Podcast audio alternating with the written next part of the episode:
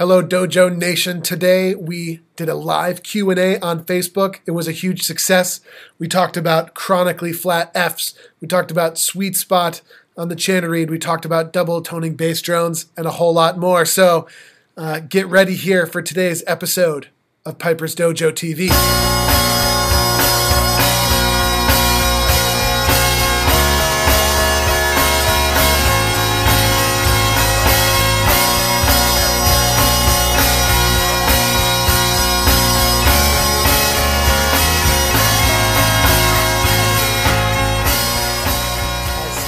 James Lindburns here from London. Uh, that is awesome. Great to see you. Jimmy joined. He also asked a good question that we're going to get to later in the show. Alistair, how you doing? Good to see you. Um, let's get started with the first question here today. So the first question was from Ashby, who's you know one of our uh, you know big fans here. Uh, he is asking, over the last three months, I have been having bass drone double toning problems. Okay, uh, his pipe band leadership has checked his pipes, just as he has a bunch of times. Everyone says they are set up well. However, 10% of his strike ins at rehearsals are resulting in double toning bass drone. Okay, I assume the problem is me, something that you're doing wrong. When practicing the strike ins, what do we do? Um, he plays Atherton pipes with Lee and Son bag. Okay, good. So um, here's my answer to that question: Is uh, first of all, don't worry too much about the make of the bagpipes the drones, the bag, um, even the technique. We'll talk about that a little bit in a second. But basically, uh, double toning bass drones is a very serious problem. Um, it can, you know, it's sort of a catastrophic thing that can happen during an attack.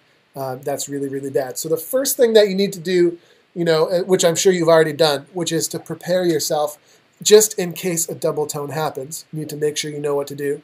Which, in the case of a double toning bass drone, is very simple.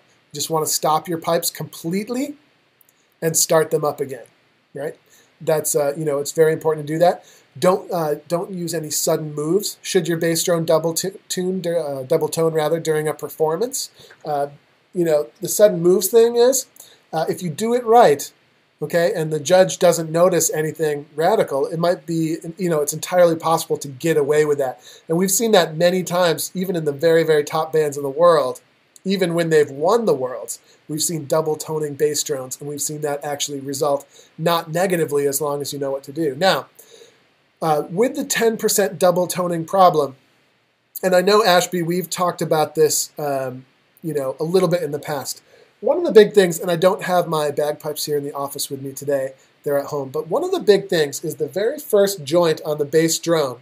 Okay, uh, absolutely minimizing the um, height of the tuning pin on the first joint of the bass is the one of the number one tricks uh, for eliminating the double toning bass. So, um, you know, this is something that I got originally from Jack Lee and is indisputably true, which is the lower that the bass drone tunes on the pin, the less likely you are to have a double tone. Now, your job as a player in the band, and you can use that trick, and you might need to adjust the reed Okay, you might want to adjust the second joint on top to be as high as possible on the tuning pin to help minimize this first tuning pin on the bass.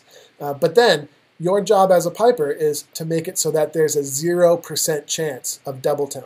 And with appropriate setup, you can do that. So that's about as far into that as I'm able to go uh, without being able to get my hands on your instrument, uh, Ashby. And of course, you know um, how to reach me because you often sign in at Dojo U, so we can talk about it a little bit more. Um, let me know if uh, folks are, you know, let me know everything's coming through clearly here. Uh, that was my first question for Ashby. Let's uh, scroll up here. Um, actually, while we're here, Teddy asks, could you cover what instrument is best to get for an adult beginner piper? I could offer you my opinion on this. Okay, the answer is, um, you know, the answer is here at the dojo, we definitely are big fans of, you know, anything by McCallum or Naill. Those are the two big, uh, those are the two big manufacturers of bagpipes. It all depends on, uh, for me, it all depends on exactly what sort of level of commitment that you have um, to, you know, really, really uh, working hard on your piping.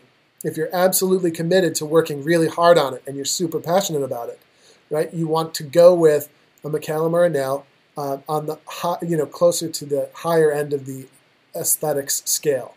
So uh, if you go to pipersdojo.com, you can surf the bagpipe selection, and you'll be able to see that you know aesthetically there's a bunch of different options. Uh, you know when it comes to how the bagpipe looks. Just keep in mind that generally speaking, uh, a McCallum or a Naill bagpipe, it's going to have this generally speaking the same quality of sound regardless of what aesthetic uh, setup you go with uh, with the pipes. So I would recommend weighing exactly how serious the adult beginning piper is. Um, and then basically, it's just a matter of adjusting the price point there, going with a well established brand of bagpipes. Um, and there are other really awesome sets uh, that are great. Uh, McCallum and Naill just happens to be uh, what we're most familiar working with um, at you know the Piper's Dojo. Yeah, Eric is pointing out Wallace bagpipes also excellent. I love the Henderson product. I love the um, Gibson product. You know, um, just I would go with well-established brands. And you know, before you purchase anything, um, you know, if you're going to purchase something outside of that wheelhouse, you just really want to check with you know field experts in the field, whether it be you know us here or somebody else, like true experts you know, that have really been around the block to say, well, you know, this instrument is good for a beginner.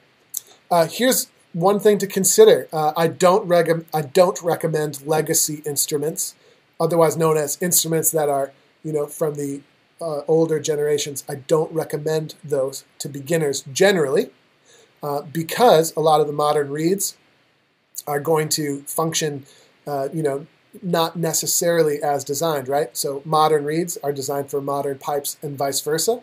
And so when we get into vintage sets, it can be really tricky unless you're already a bagpipe expert in order to uh, get things set up and humming really the way that you want to. So, uh, yep, of course, Shepherd, right? Shepherd is another really well established brand um, that uh, is definitely recommendable. So, um, I think I would go there with that question. Um, as far as the rest of the setup of the instrument, uh, keep it as simple as possible. I love that. You know, I love that by default, McCallum and Naill both are uh, setting up the default instrument with a synthetic bag and um, you know well established simple synthetic drone reeds. I think that's the right way to go. Um, you don't you don't really want or need a sheepskin bag for a beginner.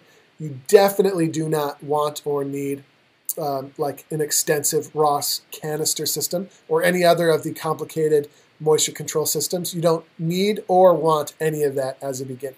Um, that's just my own professional opinion.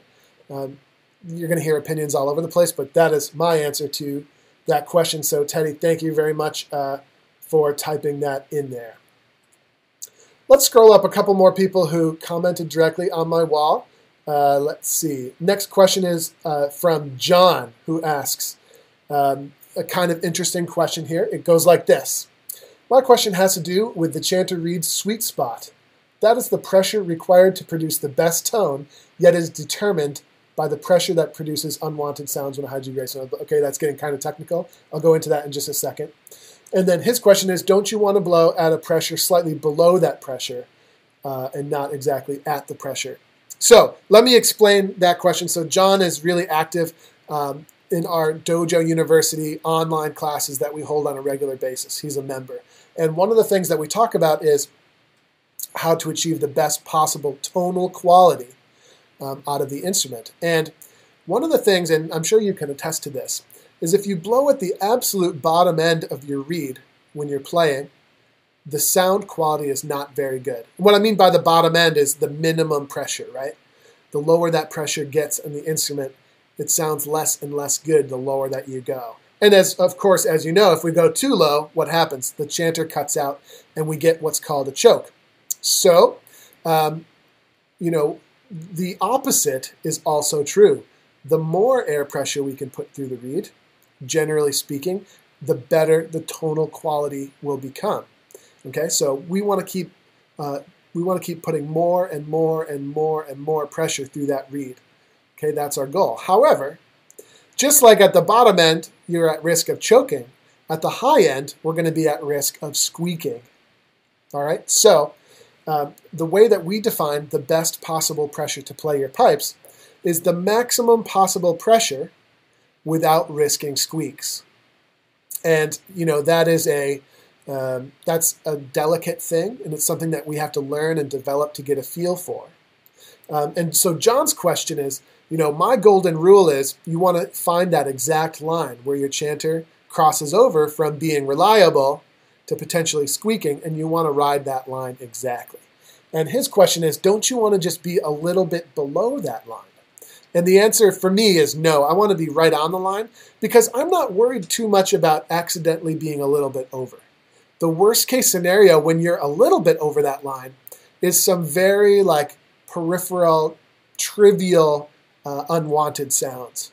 Okay? What happens if we habitually blow below the line is that before long, right, uh, it, it sort of snowballs, and before long, we're down in the doldrums again in the low pressure. Okay, so that is, um, you know, that's my personal philosophy. I'm always shooting for the line. And, um, you know, squeaks are going to happen at first as we practice that, uh, that general idea. Squeaks are going to happen. But if you can prepare with in enough advance of any important performances, teaching yourself that skill is absolutely essential. And that's um, how we get great tonal quality. And as a side benefit, it's also how we develop better steadiness because we now have an exact target that we shoot for um, pressure wise when it comes to blowing steadily. John, I see your comment there. I'm going to like it. Press the button. And uh, there we go. So, John, thank you. That was an awesome question. Let's keep going to the next one. By the way, uh, in the chat, in the comments, if you'd like to add a question, you absolutely can. Although you might want to wait until I get through some of these ones that I have here, uh, just in case I miss it, and then we can call for some questions after that. Next on my wall, um, using the hashtag Piper's Dojo TV, by the way. Anything with that hashtag will eventually be seen, and we can use it for, um, you know, answering questions. Um, yes, James, if there's time, I will answer that question. I see it there. Teddy. All right, you tuned in. Thank you for tuning in. That's really cool. All right, so Jimmy says, so I was watching the pre-test. I did a little uh, broadcast test here. Anyway, here's his question. Uh, this is a little bit pertaining to our business here at the Piper's Dojo and at Dojo University. If you were to sign up for the Piper's Dojo and take lessons, do the chanter sounds come through distorted on our live um, software? Uh, are we going to be able to hear the fine crossing sounds or missed grips? Well, I will let some of our members comment in here because I don't just I don't want you to feel like I'm just tooting my own horn here. So if you guys can comment in on the Facebook to give my answer some uh, validity here, that would be great. But uh, we actually can hear very very well uh, using the practice chanter on Dojo University. Uh, we can hear really, really well, and we do a lot of troubleshooting now um, of folks playing. Jennifer says Andrew hears everything, and uh, yeah, so things are very, very clear uh, with the practice chanting. Now, with the bagpipes, and this is something we've been talking about a lot lately. Uh, with the bagpipes, were we to blast bagpipes through our computer onto into a Dojo U classroom, it's not going to sound very good because it'll be distorted, and normal microphones will distort that. John McCain says, You think maybe Andrew has heard a crossing noise or two from you? Maybe. That's what John McCain says. So, uh, yeah, you might be right. I might have heard one or two. Um, but uh, where I was going with that response was bagpipes themselves don't sound great. Here's how we work around that, which is we have a system for submitting MP3 recordings where you can actually take the time to make a good recording of yourself playing the pipes, and then you can upload that into our uh, sort of onto our server, and we can use that for critique. So we load the actual recording, and then when we press play, everybody's hearing the recording perfectly clear. So that's just a little bit of logistics.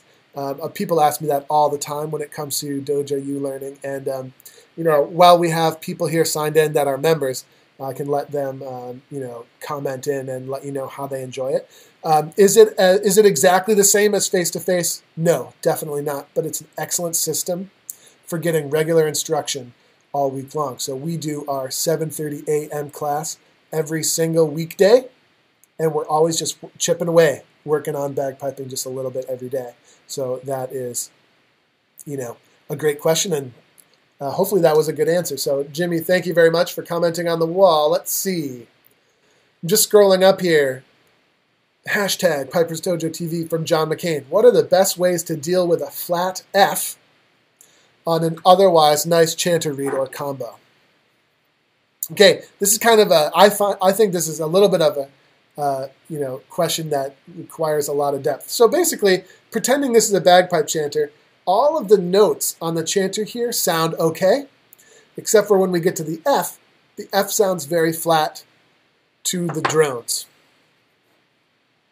Um, Jimmy says, see you in the dojo after the season. That's kind of weird. Um, I just got some sort of notification there. I don't know if, uh, am I still, let me know if I'm still coming through clearly. That would be nice. Uh, just, I'm not that confident on Facebook Live yet, so uh, let me know if anything's going awry there, but uh, hopefully things are good. So, um, the flat F problem. Now, there's a lot of different things to consider here. So, first of all, obviously, make sure that all of the tape, the, the whole tape configuration, needs to be, um, you know, minimal. There needs to be very minimal tape on the chanter certainly beware of any tape on like low A or anything that might. Um, guys, thank you very much for commenting in. That's really good. Uh, you're clear on the iPhone. So make sure the tape configuration is basic. Make sure the reed is seated snugly in the reed seat uh, and that it's not too dry and that's not too wet. It says four minutes until end of live video. That doesn't make sense.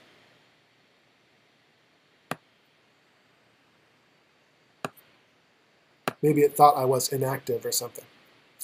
Uh, we might have to go, maybe it only allows me to do half an hour.